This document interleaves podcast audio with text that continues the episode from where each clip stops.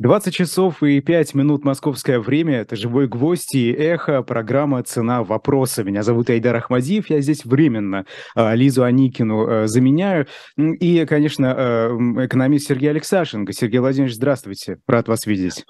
Здравствуйте, Айдар, здравствуйте, зрители. Вот Но видите, не, еще не один только вы. Решил да. вас поприветствовать, вот, напомнить, что все-таки Новый год, праздник, но я его сейчас отпущу, чтобы нам не сильно мешал беседе. Но, но, но вы хотите, опять, если вдруг он... Его зовут Тайфун. Вот, э, да, да, у него натура такая, вот что называется, как у настоящего тайфуна, да, поэтому если вдруг э, его голос ворвется в эфир, вы уж не обессудьте. Вот Но мы будем не... знать, что это тайфун, да. Что это он, что это не я. Ага, замечательно. А, ну, ну хорошо, но прежде чем мы приступим к разговору, тут э, небольшая рекламка, потому что книга из э, очередной серии «Страдающий средневековье» появилась на shop.diletant.media, называется она «Истинная правда». А, Ольга Тагоева, это специалист по истории средневековой Франции, доктор исторических наук, написала эту книгу, а, в которой на материале архивов Парижского парламента и королевской тюрьме, тюрьмы а, Шатле, церковных и синереальных судов исследуется проблема взаимоотношений судебной власти и простых обывателей во Франции эпохи позднего Средневековья. А, в частности, как проходил э, подобный контакт да, между там, судьями, обществом и так далее? Как, на каком языке общались судьи? Как э, с обвиняемыми? Что они хотели сказать друг другу? Какими словами? Посредством каких понятий и терминов? Вот это очень интересно. На каком языке они говорили тогда в эпоху э, позднего Средневековья shop.diletant.media? Сергей Владимирович, вот э, если отталкиваться от нашей рекламы, всегда хорошо, да, когда это в диалог э, можно как-то встроить. Вот э, на каком языке сегодняшние российские судьи разговаривают, говорят? С обществом, с обвиняемыми, с, с кем угодно, с властью, исполнительной, законодательной? Отличный вопрос, Айдар. Э, но мне кажется, что российские судьи, ну, во-первых, они разные. Нужно хорошо понимать, что нет вообще российского судьи, да, который, что называется, клонирован и везде всегда одинаков. А второе, нужно... И среди них есть и честные люди, и порядочные люди. С них есть... Среди них есть люди непорядочные, нечестные. Во всех смыслах этого слова. Среди них есть наверняка люди, которые заслуживают уголовного наказания за злоупотребление правосудием, ну и так далее. Вот. Но опять я хочу сказать, что нужно понимать, что вот они, они разные. Они разные, и нельзя всех красить э, одной краской, либо черной, либо белой, и там не 50 оттенков серого. А у нас там, если я помню правильно, где-то порядка 38 тысяч судей, ну, э, значит, вот где-то 38 тысяч оттенок, оттенков серого. Это первое. Второе, э, на каком языке? Язык разный. И на разном языке они говорят с властью. А, а власть для них – это и начальник суда, как он, председатель суда местного, да, и там вышестоящий суд областной или верховный, и это ФСБ местная, ну и так далее. Да, для губернатора, ну, уже в меньшей степени власть. Это один язык. И здесь а, ну, видимо, все-таки язык такой раболепский, да, больше э, послушнический, даже самый честный, даже самый э, справедливый, даже самый как сказать, совестливый судья, наверное, все-таки ну, крайне редко идет на такое прямое обострение, пытаясь как-то сгладить конфликты, говорить изоповым языком, ну, по крайней мере, э, проявляя какое-то чинопочитание в большей или меньшей степени. А другое дело – это друзья по цеху. Э, это когда судьи общаются между собой. И здесь, конечно, ситуация тоже бывает разная, потому что у кого-то личные отношения лучше, у кого-то личные отношения хуже. Но э, российские судьи давно, с начала 90-х годов, наверное, они ощущают себя как бы такой специфической кастой да, что это вот особая группа людей, которые наделены, ну, на самом деле, они действительно наделены особыми правами, они могут вершить судьбы людей, судьбы денег, судьбы имущества, ну и так далее. Некоторые из них э, могут вершить даже судьбы государства, да, если они работают в Верховном суде или тем более в Конституционном суде. Другое дело, что они могут этим пользоваться или не пользоваться. И здесь, конечно, у них язык более открытый, более откровенный, э, и э, зачастую они говорят обо многих проблемах, э, ну, так же, как мы с вами, наверное, так же, как вы со своими коллегами или я со своими друзьями. А, есть э, язык общения с участниками судебного процесса. А, и здесь я бы сказал, что есть, ну, наверное, все-таки две категории или два метода языка. Одно дело, когда судья ведет, судья пытается разобраться в процессе и занимается ровно тем, чем предписывает ему закон, занимается исследованием доказательств, поиском правды, ну, или, скажем так, разбором обстоятельств и формулированием своей точки зрения. Да, в конце концов, ведь э, судья всегда должен принимать решения, исходя из своего понимания ситуации и из того, как он услышал, увидел, верит или не верит тем или иным доказательствам. Ну и, соответственно, когда вы попадаете на такой процесс, где судья добросовестно занимается тем, что ему положено, то вы относитесь к нему, ну, не совсем, наверное, так, как в голливудских фильмах, где такой образцово-показательный американский судья ведет, или британский судья в британских фильмах ведет процесс, с уважением относится к публике. Но на самом деле очень похоже. Я в таких процессах участвовал на разных, э, что называется, сторонах.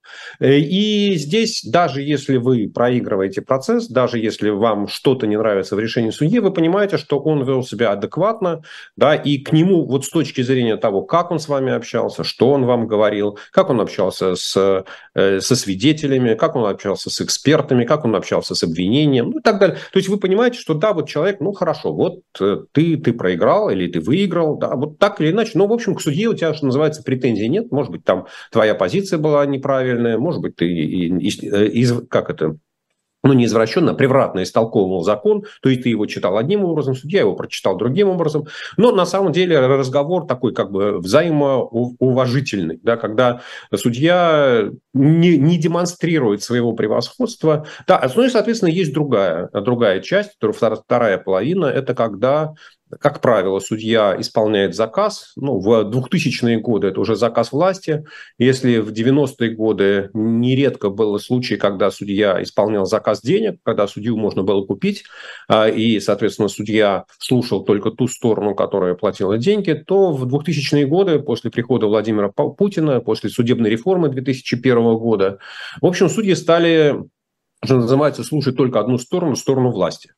А, и здесь э, это тоже совершенно невозможно не заметить. Опять, каким бы вы там, будь вы участником процесса, будь вы наблюдателем процесса, журналистом или просто случайным севакой, который зашел э, в зал суда, вы сразу видите, да, что э, судья одну сторону слушает, выслушивает все доказательства, принимает все э, заявления. Другую сторону говорит, слушайте, я а, а, отклоняю ваше заявление, я не принимаю вашу жалобу, ваш эксперт недостоин и так далее, и так далее. То есть, на самом деле, у, судьи как бы это, это в одно ухо работает, а в другое ухо не работает. И это тоже невозможно изменить. Да? И поэтому вот какой получается такое многообразие, опять, ну, наверное, я как-то обрисовал такие достаточно э, чистые, да, или там крайние формы. Бывают всякие разные промежуточные. Но, опять опять 50, э, там, 38 тысяч оттенков серого, и, соответственно, вот они как-то так укладываются. У меня они укладываются в такую матрицу. Вы знаете, вот э, десятки тысяч оттенков серого, действительно, скажите, вот многие э, призывают э, когда произойдут какие-то общественно-политические изменения в нашей стране, э, полностью, значит, реформировать судебную власть, в том числе э, иллюстрировать там всех судей, несмотря на то, как они, какие решения выносили, как они их выносили. Вот если это все-таки десятки тысяч оттенков серого, как нужно подступиться к судебной реформе и нужна ли она вообще, вот на ваш взгляд? Э, Айдар, давайте разделим, что есть судебная реформа, э, и это изменение законодательства о статусе судей, о правах судей, об обязанностях судей, о назначении судей, э, это там, их, срок их полномочий, о перемещении, ну и так далее. Все, что касается организации судебного процесса, это изменение э, процессуальных норм, как ведется процесс, какие требования к нему предъявляются, является ли э, эксперт стороной обвинения или эксперт – это человек, которого нанимает судья, какая роль прокуратуры. Да, то есть то, что Россия, роль адвокатского сообщества, да, или вообще должны ли быть, там, может быть, там, нам прокуроры как представители обвинения вообще не нужны, а может быть, нам нужно так, чтобы сторона обвинения тоже нанимала вот участника, адвоката адвокатского сообщества, такого юридического, да, и вот платили деньги, чтобы адвокат, один адвокат защищает, другой адвокат обвиняет, и они могут меняться местами в разных процессах, да, с тем, что, ну, короче говоря, вот есть понятие судебная реформа, и, безусловно, России нужна судебная реформа для того, чтобы изменить положение, для того, чтобы, с одной стороны, э, может быть, даже в чем-то усилить э, не знаю, какая она, третья ветвь власти, да, судебная, э, вот, усилить независимость судей. С другой стороны, нужно понимать, что и требования к судьям. Не бывает такого, что ваши полномочия, ваши а, права увеличиваются, а ваши обязанности не э, остаются прежними или вообще у вас нет никаких обязательств перед обществом. Да? И, соответственно, здесь мы приходим ко второй части вашего вопроса. Нужно ли в прекрасной России будущего э, люстрировать судей, всех их увольнять? Но сразу скажу, да, что э, уволить 38 тысяч судей невозможно. Ну, то есть уволить, наверное, возможно, да, только ничего хорошего после этого в стране не получится, потому что других судей вы не найдете.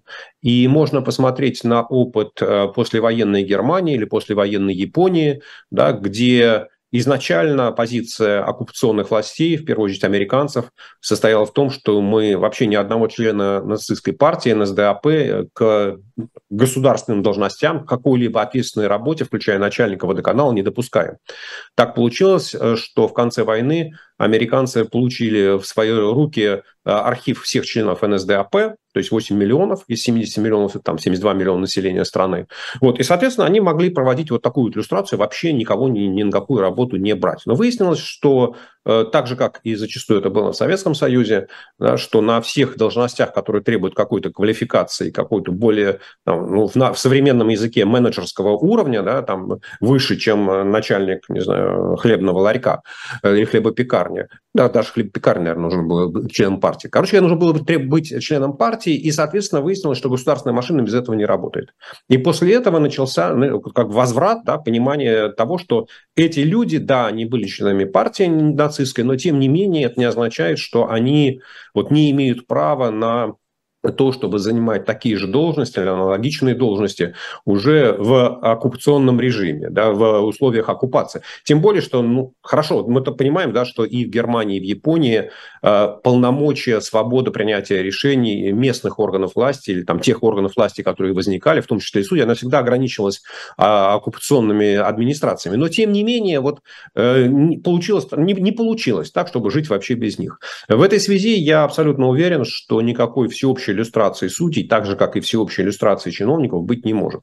Потому что вина, она не может быть э, всеобщей. То есть, ну, нельзя сказать, что все судьи, вот как мы с чего мы начинали, они все там либо черные, либо белые. Среди них mm. есть разные. И ответственность судьи должна наступать по закону. И если судья нарушал закон, если мы это сможем доказать, то, соответственно, да, это должно случиться. А, ну, могут ли быть какие-то правила для определения вины? Ну, наверное, да, в моем понимании, э, если судья Э, не знаю, там два раза попадал в списки э, вот, решений ЕСПЧ, когда его решение опровергалось Европейским судом по правам человека, то, соответственно, наверное, это уже говорит о том, что у него квалификации недостаточно. Наверное, если один раз попал в такие списки, но по аналогичным делам, не знаю, там о, о, о одиночных пикетах, да, компенсацию ущерба со стороны государства, то есть стандартные дела, которые судья рассматривал одним и тем же образом, но из 100 человек, которые пострадали от его решения, только один дошел до ЕСПЧ, но решение такое же, оно было опровергнуто по тем же самым аргументам, то, наверное, таких судей можно считать, что они злоупотребляли правосудием и, соответственно, привлекать их к ответственности. Дальше, так же, как и с чиновниками, например, я считаю, что а, даже в случае совершения каких-то э, наруш... преступлений, нарушений закона, э, например, нижестоящий судья может быть освобожден от ответственности, если он дает показания для следствия, показания для суда, что он это делал по приказу сверху либо по приказу председателя суда, либо по приказу начальника местного ФСБ, либо по, по звонку какого-то чиновника из кремлевской администрации.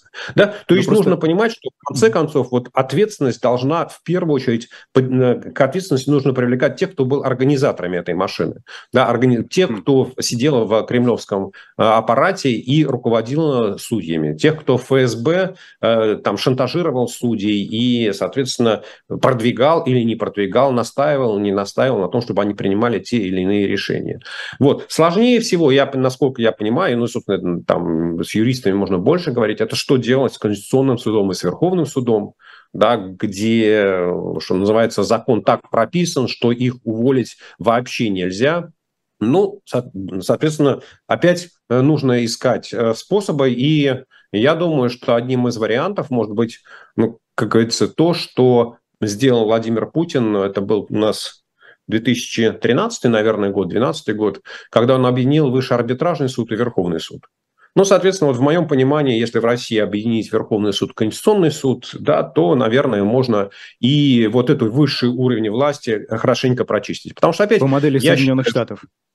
Да, по модели, по модели Соединенных Штатов, потому что в моем понимании Верховный суд из 130 человек – это коллективная безответственность. Это когда никто ни за что не отвечает, когда одна коллегия не отвечает за то, что делает другая коллегия. Все-таки в моем понимании высший судебный орган, он должен быть достаточно компактным, и там должны быть люди, которых знает вся страна, и которые, соответственно, принимают решения, опираясь на собственное, и, и которые имеют собственную позицию, которые готовы ее защищать, и которых назначают на эти должности, исходя из того, того, что mm-hmm. и как они делали до этого. То есть у них должна быть публичная история, э, и, а это не должны быть там, ну, судьи, которых продвигает там, э, какой-нибудь отдел ФСБ.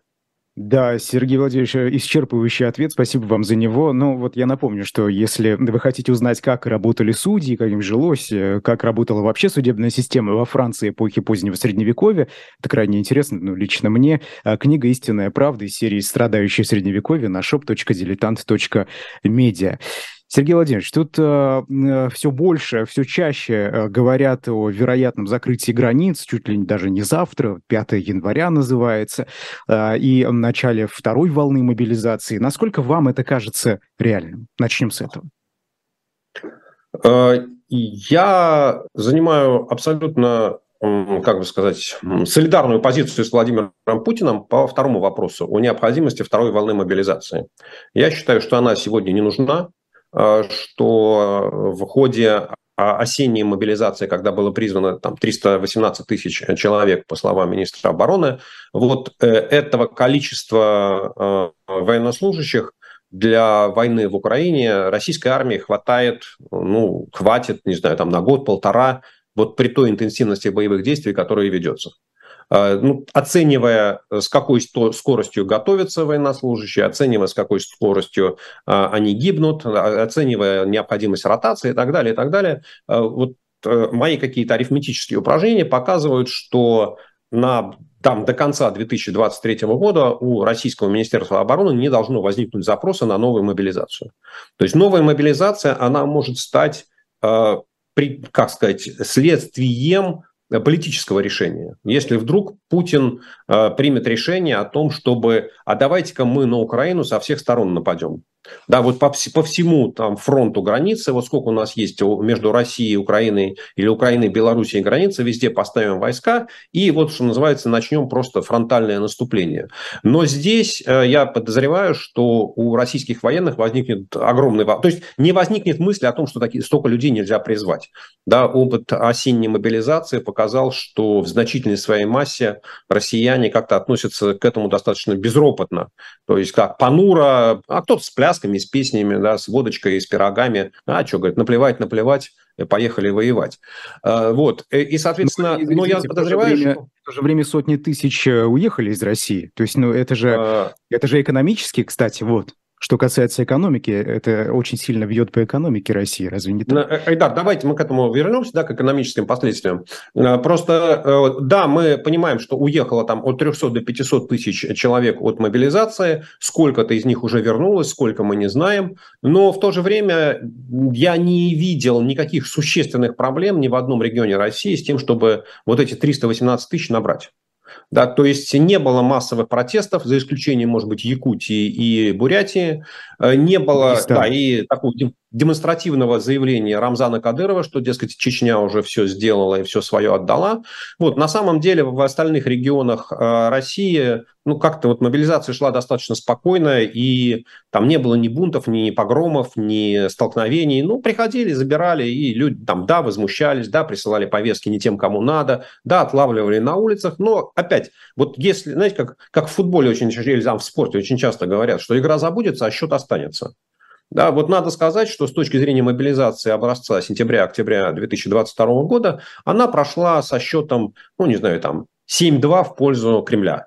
Да, то есть вот Кремль достаточно спокойно набрал необходимое количество живой силы, пушечного мяса для того, чтобы э, удовлетворить требования генералов. Вот. Но предположим, что генералы скажут, Путин отдает приказ вот такого фронтального наступления, генералы говорят, что нам нужен миллион, Путин подписывает новый указ о мобилизации или там изменяет старый, что теперь мы еще миллион призываем.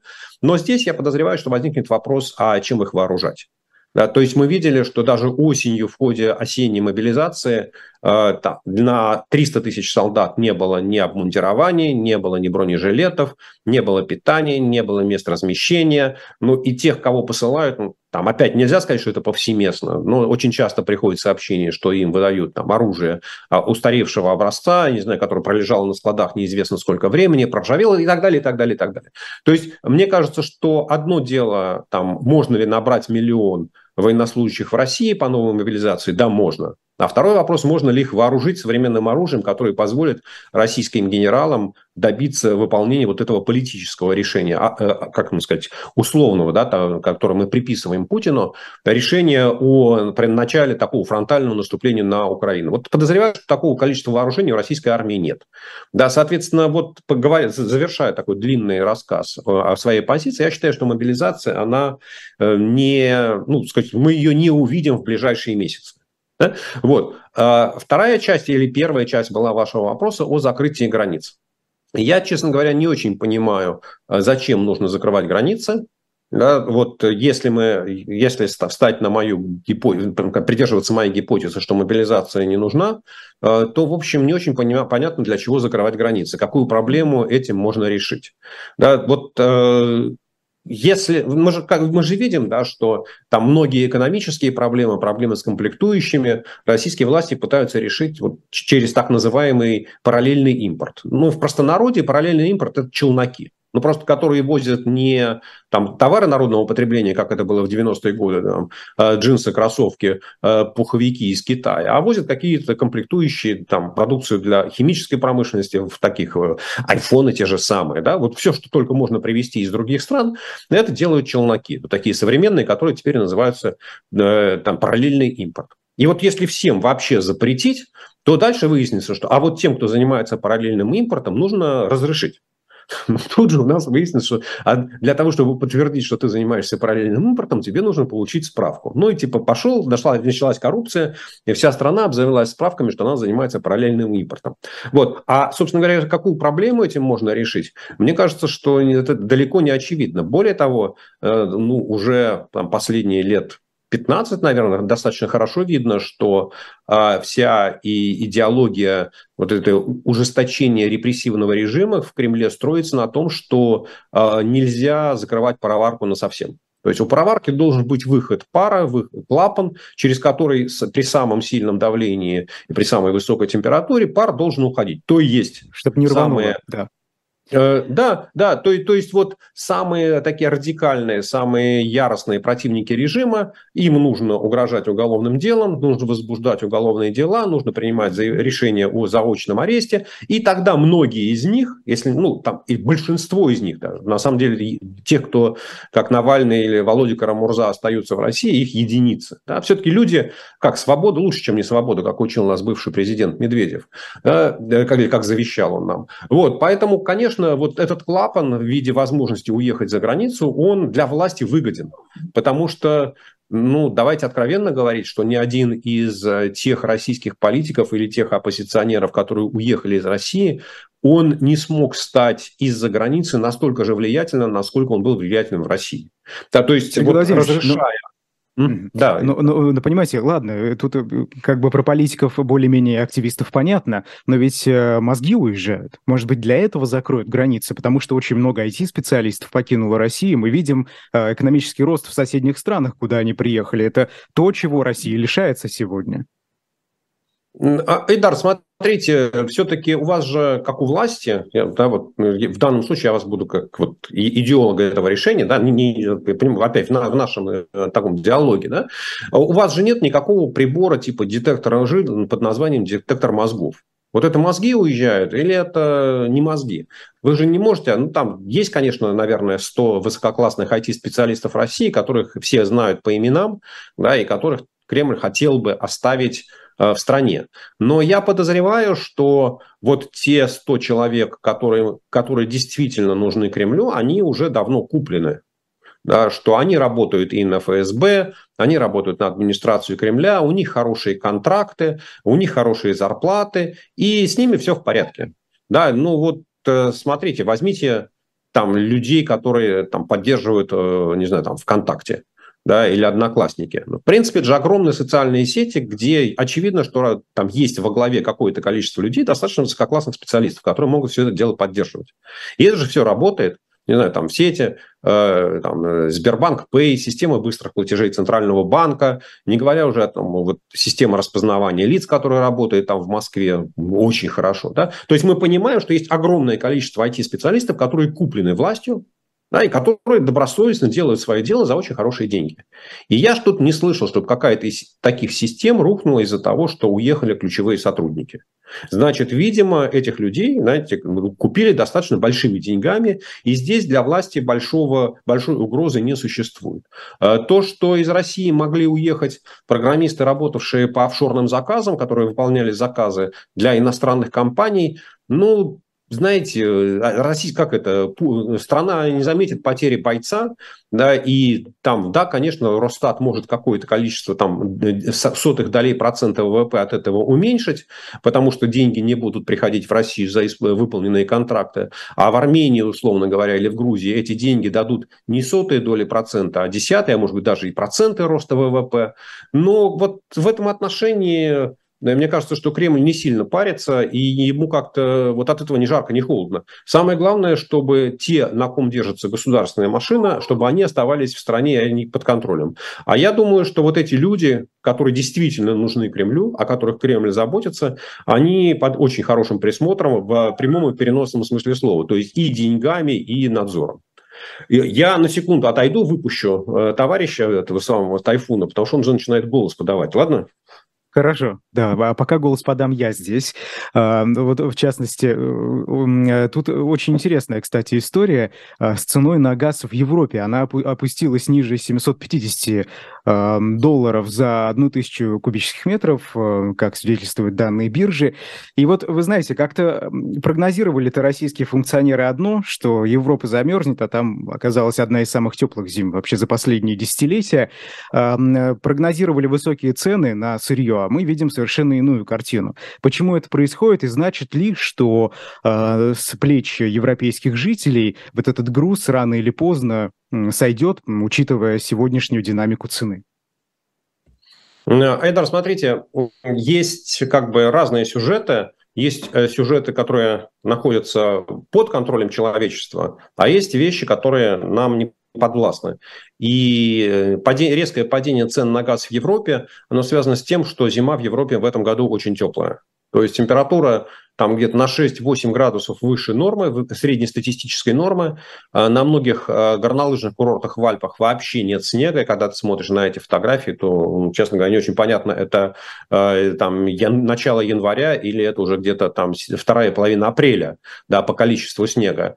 Э, вот. И, конечно, этого никто не мог не предвидеть, этого никто не мог предсказать. И я думаю, что российские власти, так же как и европейские власти, которые настаивали на том, чтобы запасы газа в хранилищах были э, там на максимальном объеме, да, никто этого не предсказывал. По крайней мере, таких разговоров не было.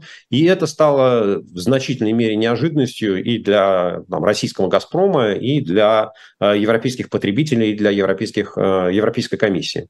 А, но есть и вторая составная часть этого да, под названием «силы рынка и политическая воля». А как только Европа приняла, как только, давайте как, стало очевидно, что Кремль ведет целенаправленную газовую войну против Европы, сокращая поставки газа э, в эту страну, добиваясь энергетического кризиса, и как только Кремль начал э, говорить о том, что Европа замерзнет без российского газа, стало понятно, чего Кремль добивается. И в этот момент цены на газ, на сжиженный газ в Европе начали расти, и у тех европейских терминалов, которые могли принимать сжиженный газ, стали выстраиваться очереди танкеров. Ну, потому что рынок работает таким образом, что если цена растет там не на 1%, а на 20, на 30, на 50, на 40, э, там, на 60-70%, то, конечно, предложение начинает расти. И вот уже осенью, в сентябре и в октябре э, были такие э, фотографии или геолокации да, танкеров со сжиженным газом, которые очереди стояли на входы в терминалы, в европейские терминалы. Да, и здесь, ну, Путин точно совершенно не понимает, как работает рынок. Он не верит в это. Да? И я думаю, что люди, которые «Газпром» будет стоить триллион, они не очень хорошо понимают, как рынок работает, э, и для них это все сказки. Да, вот рынок – это когда государство сказало, а бизнесмен ответил «есть». Вот это рынок, а все остальное – это базар. Да, и все бизнесмены, как говорил Путин, это мелкие жулики или крупные жулики.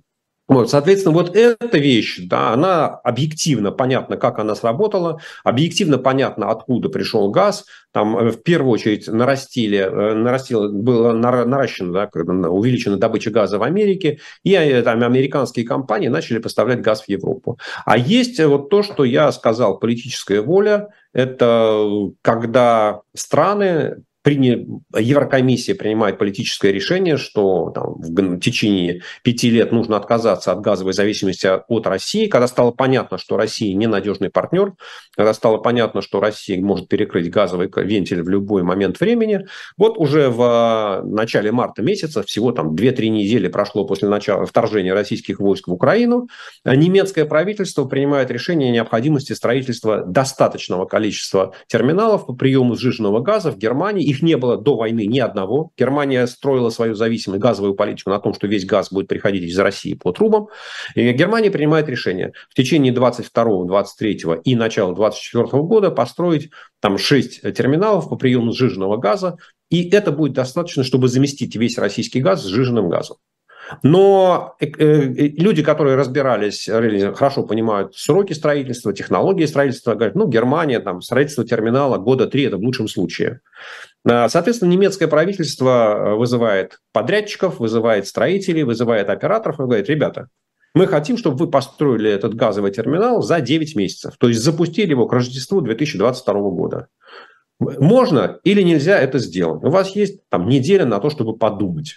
Через неделю они приходят, говорят, да, мы можем, если раз, два, три, четыре. Говорят, все, поехали. Да? Все решения бизнеса, все просьбы бизнеса о том, как облегчить, как перестать его кошмарить, ну, потому что откровенно там бизнес кошмарит и в Германии, и в Америке, и в России. Там, ну, на, то, на то, ну и правительство, да, что на то они и чиновники, чтобы каждый раз бизнесу, э, как это, бизнес знает свое место. Так вот, в этом случае немецкие власти, они сняли все, ну, максимально облегчить, то есть не, не без нарушения каких-либо требований, все было выполнено в соответствии с законом, просто процедуры на рассмотрение были ускорены вот до максимально возможного.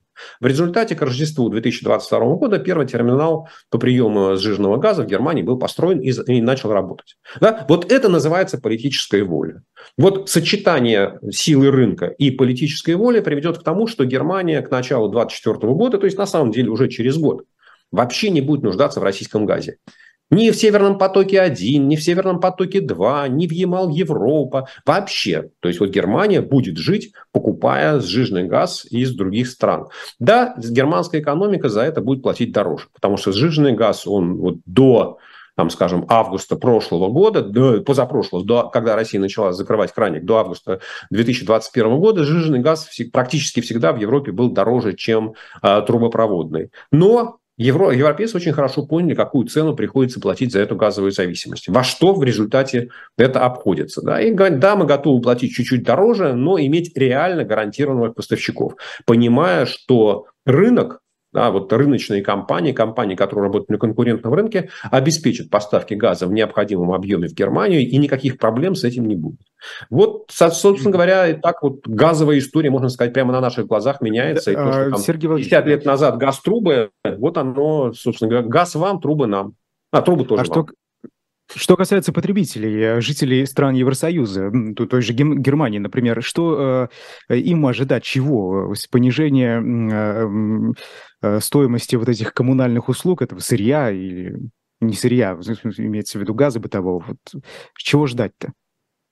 Айдар, смотрите, практически все европейские страны, которые вот попали под э, влияние вот этого газового кризиса, они принимали в том или ином объеме решение о поддержке населения. С одной стороны, это было принципиальное решение, что использование газа, потребление газа в коммунальном секторе, который направлен на отопление, э, на производство электроэнергии в отдельных странах для, и там, не знаю, на, на газоснабжение э, жилых домов, он не будет снижаться. То есть максимум, на что евро, европейские власти были готовы, это снизить температуру, рекомендации да, по снижению температуры в домах там, на 1-2 градуса, показывает, что достаточно большие объемы с точки зрения, там, по снижение температуры на 1 градус да, давало экономию 6% газа то есть потребляем. То есть это действительно значимые объемы. Вот. И надо сказать, что европейские потребители как-то на это отреагировали достаточно адекватно. И туда та статистика, которую я видел по результатам декабря, показывает, что потребление газа снижалось. Но опять, наверное, я не, не всегда мог учесть вот, влияние и разницы в температуре там, прошлого, позапрошлого года и в этом году.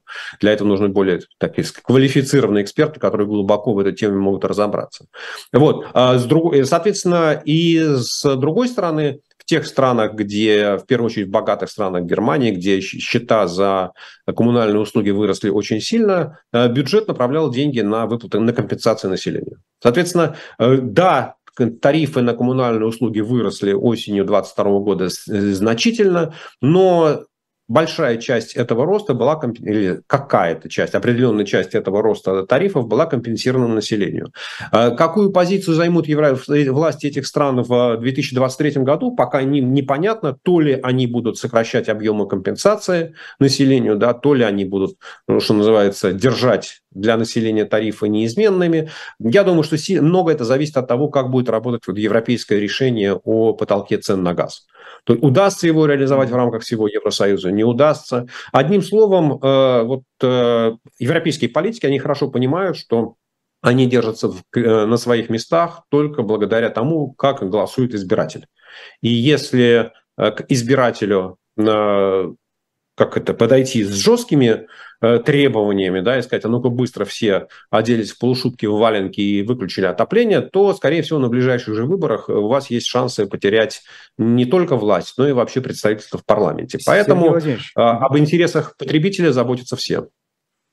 А, хорошо, с немецкими терминалами э, разобрались, но что делать другим странам? Вот я, например, э, читаю новости. Болгария, которая э, до боевых действий в Украине почти полностью зависела от газа из России, теперь будет покупать его у Турции. А, стороны недавно подписали соглашение о поставках примерно полутора миллиардов кубометров газа в год. А, при этом договор рассчитан на 13 лет срок большой. Действительно ли Турция и другие какие-то альтернативные источники этого сырья могут стать полной заменой российского газа? Для таких стран, как Болгария. Айдар, э, Айдар, смотрите, э, это же вопрос времени. Если мы говорим, может ли, могут ли европейс, все европейские страны найти замену российскому газу в течение там, одного года, ответ нет.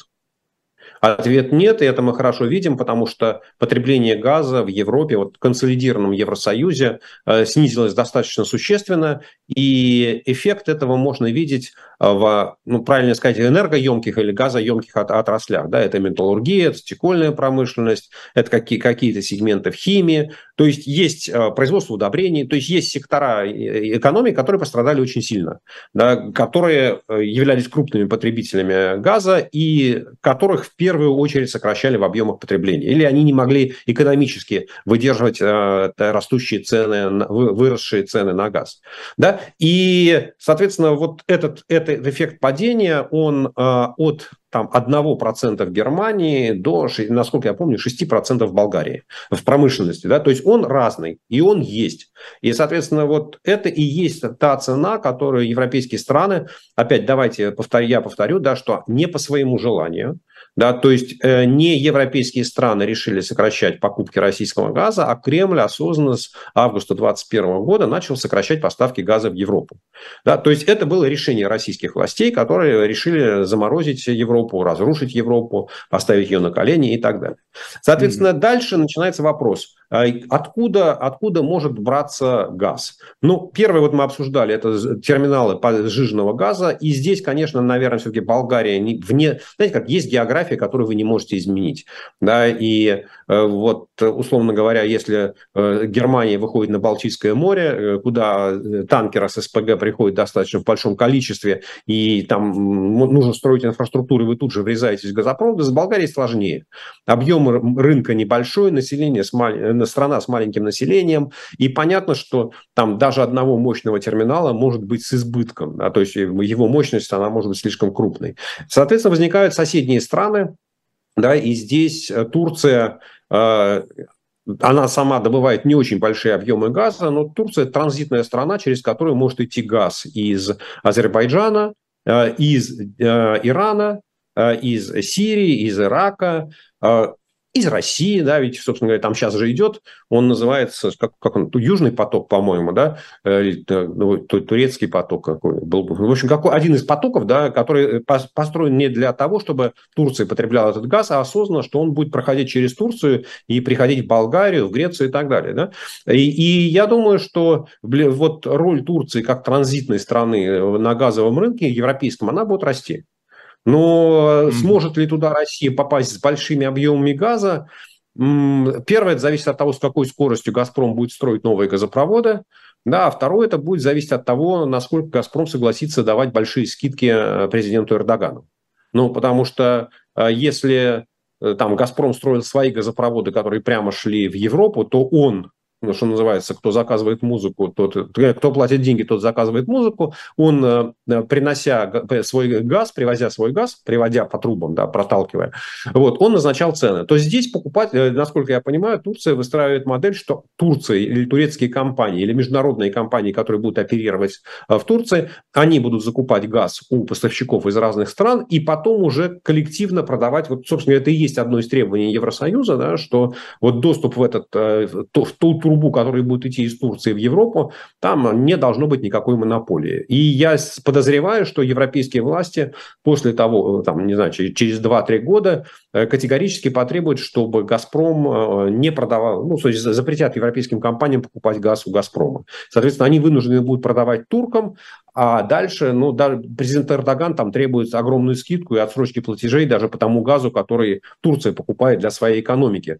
понимая, что здесь там, обострение отношений с «Газпромом» может привести, что в экономике начнутся проблемы.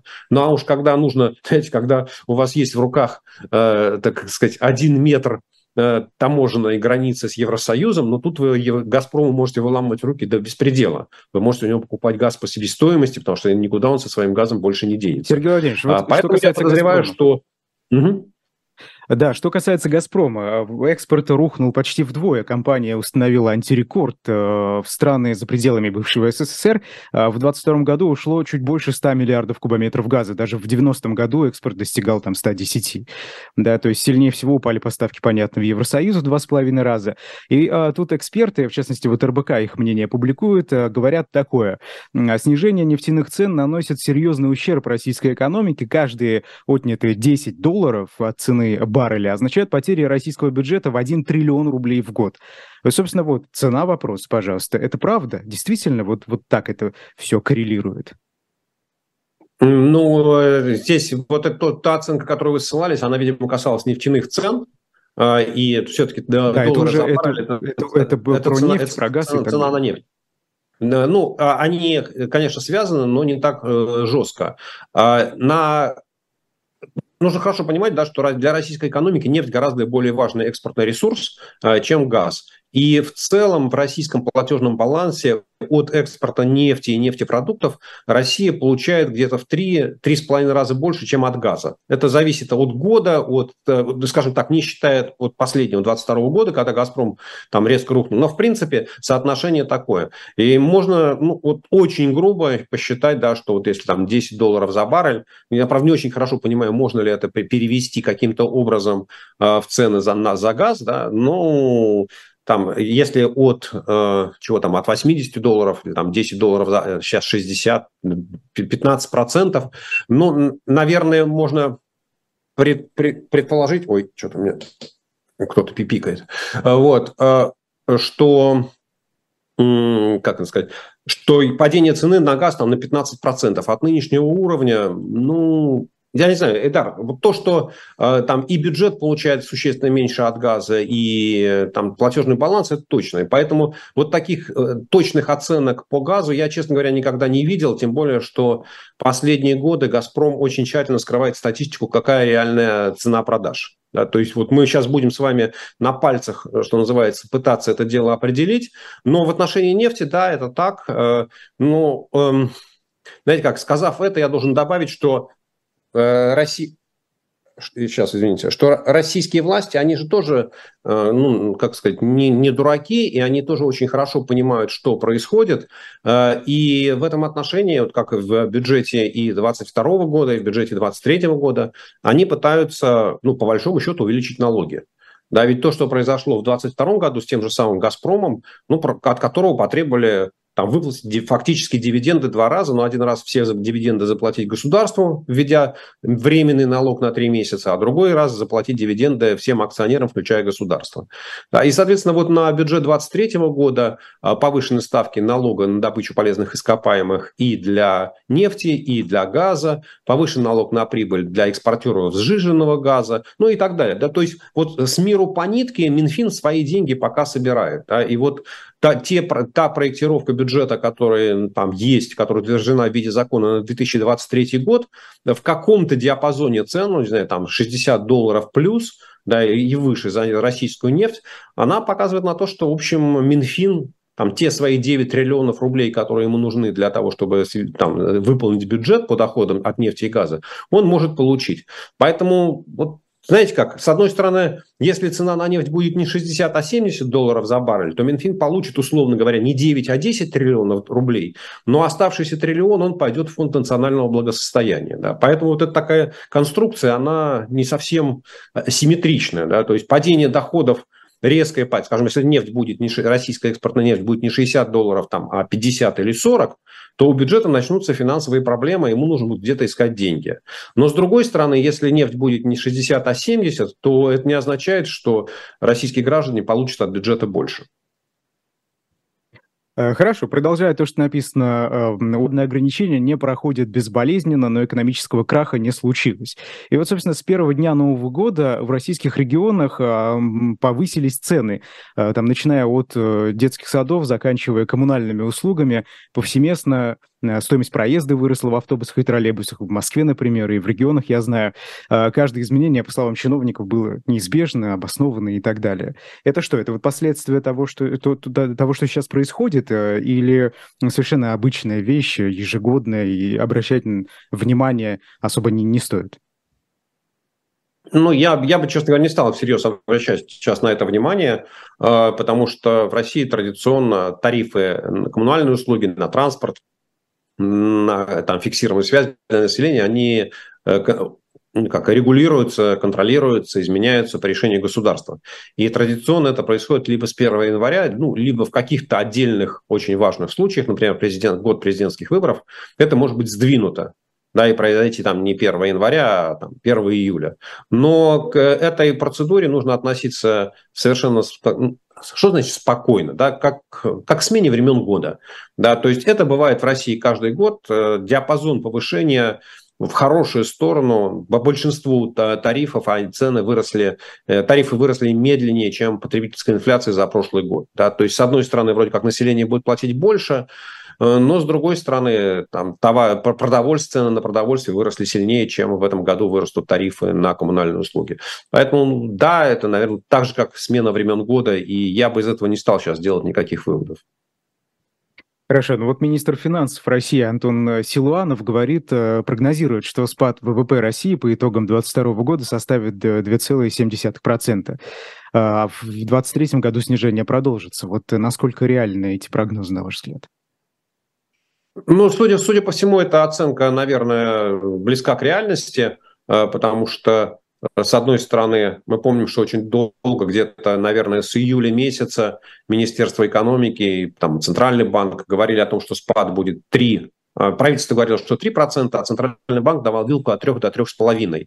А, но уже где-то в декабре месяце э, эти оценки стали изменяться в лучшую сторону. А, там Путин даже назвал э, оценку 2,5% падения ВВП в 2022 году.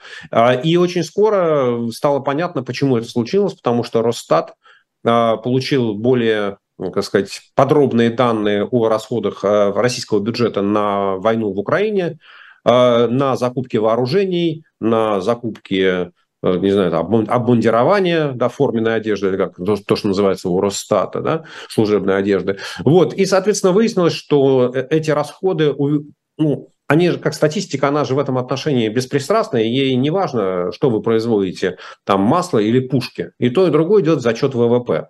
Да, и, соответственно, увеличение военных расходов Э, если вы призвали там 300 тысяч э, военнослужащих, э, мобилизованных, и вместо 60 тысяч, которые там средняя зарплата по стране, понимаю, что в реальности это было у них гораздо меньше, начали им платить по 200 тысяч, да, то, соответственно, растут доходы населения, растут или, или потребление населения, или сбережение населения.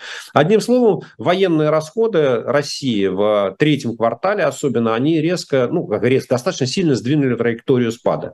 И показали, что динамика ВВП в России России будет лучше, чем вот прогнозирующиеся 3%. То, что Силуанов озвучил 2,7%, уже вот что называется в районе Нового года, после того, как Путин озвучил 2,5%, я подозреваю, что Силуанов уже имеет какие-то э, основания для этого, либо оперативная информация Минэкономики, ну, вряд ли Росстат э, дает сейчас что-то такое подробное. Поэтому я бы к этой цифре, да, относился, ну, наверное, да, наверное, примерно столько и будет. Но причина понятна, да, что вместо того, чтобы производить масло, российское правительство решило производить пушки, ну, которые российскому населению, в общем, от них ни жарко, ни холодно, честно говоря, не становится. А Украине одни страдания. Масло и пушка, пушки – это отсылка да, а, хорошо. Э, вы знаете, в России утверждена тем временем новая структура Фонда национального благосостояния, 60% юаней, 40% золота. И вот Михаил Касьянов, бывший премьер-министр России, а, говорит, что юани, кроме Китая, никто не покупает, а золото продать невозможно из-за санкций. ФНБ превратится в мертвый груз, дефицит бюджета стремительно растет, а финансировать его нечем. Согласны с этим? Э, нет, не согласен, потому что ФНБ, нужно к нему относиться как взаимоотношениям Министерства финансов и Центрального банка. А по российскому закону и по практике взаимоотношений Минфина и Центрального банка еще с наверное, где-то в районе 95-96 года было принято это решение, что э, Министерство финансов все свои валютные счета держит либо в Центральном банке, либо во внешэкономбанке для платежей по внешнему долгу. Потому что вы, может, ну, вы, может быть, не помните, не знаете, но в начале 90-х годов были очень большие проблемы с тем, что Министерство финансов держало валютные э, депозиты в коммерческих банках, которые те использовали в том числе и для залоговой приватизации. Вот, и, соответственно, где-то в районе 96 года, может, 96 может быть, 97 было принято решение, что все валютные счета Министерства финансов держатся в Центральном банке. И, соответственно, Центральный банк э, дальше вступает в силу отношения, взаимоотношения банк-клиент. Да, то есть э, Министерство финансов говорит, я хочу у вас разместить... Да, и Центральный банк не может отказать Министерству финансов э, в его хотелках. И в этом отношении э, вот очень часто можно услышать, что Министерство финансов потеряло свой, свои средства Фонда национального благосостояния, что они были заморожены. Ничего подобного, заморожены те счета, которые центральные... То есть Министерство финансов, Министерство финансов говорит, Центральный банк, вот тебе 50 миллиардов долларов, да, и ты мне должен. Ты как банк мне должен 50 миллиардов долларов, стоимость которых изменяется пропорционально курсу. Центральный банк берет эти 50, взял эти 50 миллиардов долларов, купил на них американские казначейские обязательства, купил на них облигации JP Моргана, купил на них еще чего-то такое, где-то разместил в банках коммерческих или там в фондах денежного рынка, После чего вот эти деньги, которые были у Центрального банка, их заморозили. Вот эти 50 миллиардов, они попали под заморозку. Но это ничего не, изменило во взаимоотношениях Центрального банка и Министерства финансов. Центральный банк по-прежнему должен Министерству финансов 50 миллиардов долларов э, в той валюте, в которой Министерство финансов попросит. Да, но сейчас, я так понимаю, что валютные платежи, они резко сокращены, Минфин по, по долгам платит в рублях. Соответственно, вот э, а то, что было принято решение о новой структуре Фонда национального благосостояния, это, я бы сказал, такая бухгалтерская операция, которая там между Минфином и Центральным банком звучит следующим образом. Так, банк под названием Набиулина, ты мой банкир, значит, все деньги, которые у меня числятся на счетах в евро, в долларах, в фунтах стерлингов, в новозеландских, австралийских долларах и так далее, э, вот ты их по курсу на 31 декабря конвертируешь в юани. И у меня есть юани. Я у тебя на счете держу юани. Вот, и там, соответственно, еще держу у тебя на счете золото. Вот, поэтому если Министерству финансов вдруг нужно будет превратить юани или доллары, или золото в рубли, то, в принципе, Центральный банк в любой момент это сделает, независимо от того, заморожены его счета, не заморожены эти его счета. Вот, поэтому, к сожалению, здесь в этом вопросе Михаил Касьянов немножечко, ну, как сказать, э, он, наверное, все-таки больше говорил о Центральном банке, а не о Фонде национального благосостояния. А, вы знаете, э, Сергей Владимирович, нам э, дали возможность еще три минутки выйти за рамки. Вот я бы хотел обратить ваше Давайте внимание выйдем, на... давайте снимем все ограничения, все барьеры. Да, да. хотелось бы. Я за это, да. Да, но я в России. Вы знаете, Олег Дерипаска опубликовал колонку в РБК опять же, а, рассказал о значении минувшего года для российской экономики. Вот что он пишет, я его процитирую. «Россия, надо сказать, достаточно успешно строила западную систему институтов и особенно уверенно чувствовала себя на европейском рынке. Это хорошо видно на примере 2021 года по показателям внешней торговли, по участию в логистических цепочках, по использованию западных платежных систем. А на сегодняшний же день доступ России к западным цепочкам, платежным системам, технологиям, производственной кооперации в целом отсутствует. И России придется заново заново выстраивать все эти типы связи, но уже с новым набором стран. Возможно ли это? Да, возможно, пишет он. Здесь требуется умелое умное сочетание двух базовых подходов к регулированию экономики, поощрение невидимой руки рынка при помощи видимой руки государства. Что думаете? Э, ну, э, э, давайте так. Я абсолютно согласен с первой частью э, вот, э, мысли, с первой мыслью Олега Дерипаски в том, что Россия достаточно успешно строила, э, интегрировала свою экономику в глобальную экономику, в первую очередь строила связи с европейской и с американской экономикой, с наиболее развитыми. Да, там я не согласен, что Россия успешно строила там, европейский рыночный институт или государственный институт. Здесь, конечно, с государственными институтами все было гораздо хуже. Но на, на от, э, с точки зрения экономики, я считаю, что Э, сотрудничество России и, в первую очередь, Евросоюза, который ближний сосед с Америкой сложнее, далеко слишком находится. Да, в общем, это было такое взаимовыгодное сотрудничество, где Россия находила потребителя на большое количество своих сырьевых товаров и в то же время закупала основную, основное количество технологий, технологических товаров в странах Евросоюза. То есть это вот ну, нормальная экономическая география, когда соседи торгуют между собой больше, чем страны, находящиеся далеко. И это сотрудничество было взаимовыгодным. И здесь, конечно, там, с Дерипаской невозможно спорить. Мы с ним, что называется, стоим, э, утверждаем, что дважды два – это четыре. Вот. А вторая часть э, говорит о том, там вторая часть высказывания э, Дерипаски Олега Владимировича говорит о том, что Россия в состоянии прожить и без Евросоюза, и без Америки. Ну, сказать, что Россия это не в состоянии, я не могу, потому что, ну, я-то точно помню, я думаю, что и Олег Дерипаска помнит времена Советского Союза, когда, вообще-то говоря, советская экономика была практически полностью изолирована а, от э, там, западного мира. Был отдельный там социалистический лагерь, э, Совет экономической взаимопомощи, э, и взаимоотношения с западным миром, с цивилизованным миром, они ограничивались вот либо сделкой газ-трубы, либо мы вам нефть, вы нам зерно, ну или вот какими-то совершенно ограниченными такими индивидуальными торговыми сделками, да, и в принципе сказать, что в Советском Союзе не было экономики, mm-hmm. ну это неправда, да, она была. Она была убогая, она была отсталая. Вот, и, собственно говоря, э, я не сомневаюсь в том, что даже полный разрыв э, там, экономических торговых отношений с Европой, э, с Америкой, с Новой Зеландией, Японией, Канадой и дальше по списку со всеми недружественными странами, ну, точно совершенно не ликвидирует российскую экономику. Другое дело, что она будет неэффективная, потому что технологии Китай не поставлял и не будет поставлять в Россию. Да, Индия точно совершенно заинтересована в покупке российского сырья, но больше там в Индии по большому счету купить нечего. Вот, поэтому да, экономика будет, да, бизнес будет шантажировать правительство, требуя дайте нам дотации, дайте нам льготы, приплатите нам за параллельный импорт, доплатите нам еще за что-то.